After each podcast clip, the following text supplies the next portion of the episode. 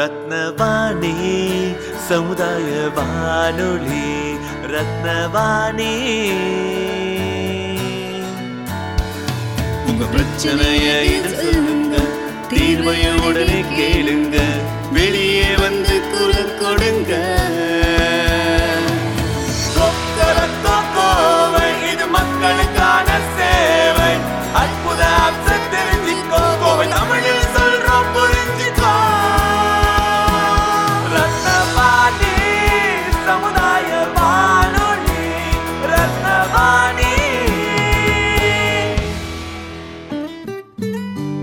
ரத்னவாணி தொண்ணூறு புள்ளி எட்டு சமுதாய வானொலி ஒலிபரப்பு கோவை ஈச்சனாரி ரத்தினம் கல்லூரி வளாகத்தில் இருந்து ஒலிபரப்பாகிறது.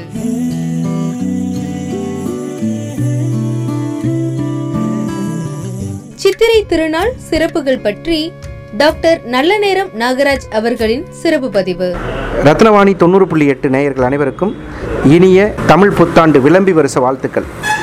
எத்தனையோ வருட பிறப்புகள் இருக்குது English new year Kannada new year Ugadi Malayalam Chithira Vishu இந்த மாதிரி இருந்தாலும் அதாவது தமிழ் நாட்டில் இருக்கக்கூடிய பஞ்சாங்கப்படி சித்திரை ஒன்றாம் தேதி அஸ்வினி நட்சத்திரத்தில் சூரியன் பிரவேசிக்கக்கூடிய காலகட்டத்தை அதை வந்து நம்ம தமிழ் வருஷப்பிறப்பாக கொண்டாடுறோம்.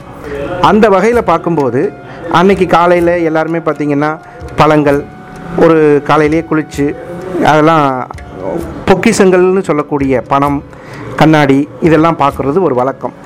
அறிவியல் ரீதியாக பார்க்கும்போது இந்த வருடத்திற்கு பஞ்சாங்கப்படி நம்ம உபயோகப்படுத்தக்கூடிய ஒரு ஆயுதம் அப்படின்னு பார்த்தீங்கன்னா உலக்கை உலக்கை தான் இந்த வருடத்தினுடைய ஆயுதமாக வந்திருக்கு. உலக்கைன்னா நிறைய பேருக்கு தெரியாது.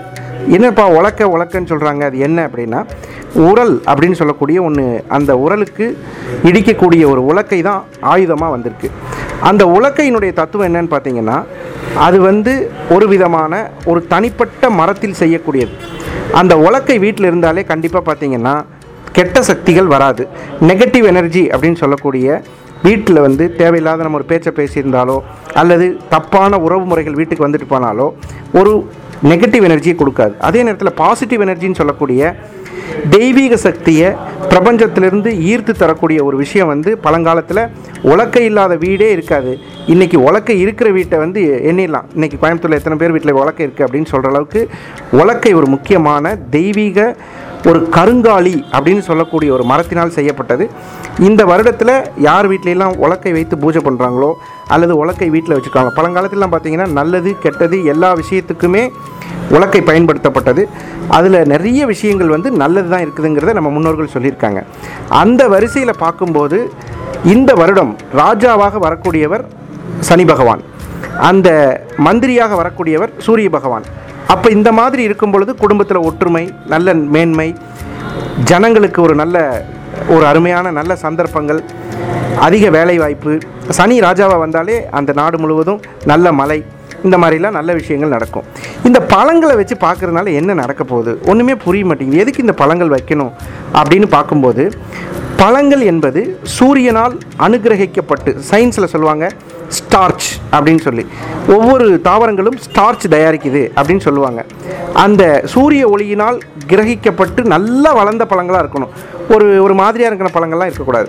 நல்ல பார்க்குறதுக்கே தேஜஸாக இருக்கக்கூடிய பழங்களை கண்கள் என்பது காலையில் கண் விழித்தவுடன் நம்மளுடைய கண்ணோட சூடு வந்து அவ்வளவு சூடாக இருக்கும். டெய்லி காலையில் எழுந்திரிச்சோடனே நம்ம வந்து கண்ணை வந்து தண்ணியால் கழுவணும்.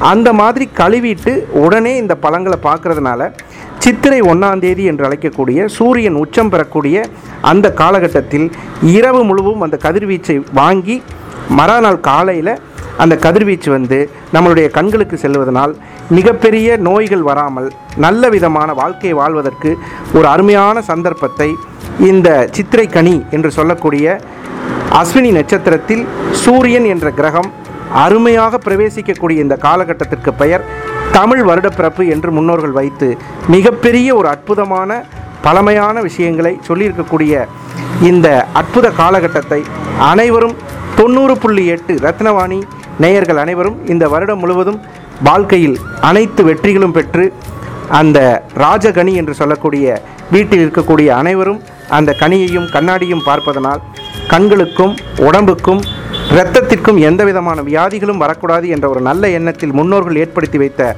பாரம்பரியத்தை உங்களோடு பகிர்ந்து கொண்டதில் பெரும் மகிழ்ச்சி அடைகிறேன்.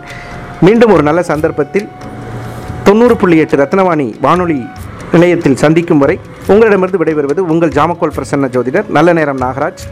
நன்றி வணக்கம். ரத்தின வாணி தொண்ணூறு புள்ளி எட்டு சமுதாய வானொலியில் ரத்தின நேரம்.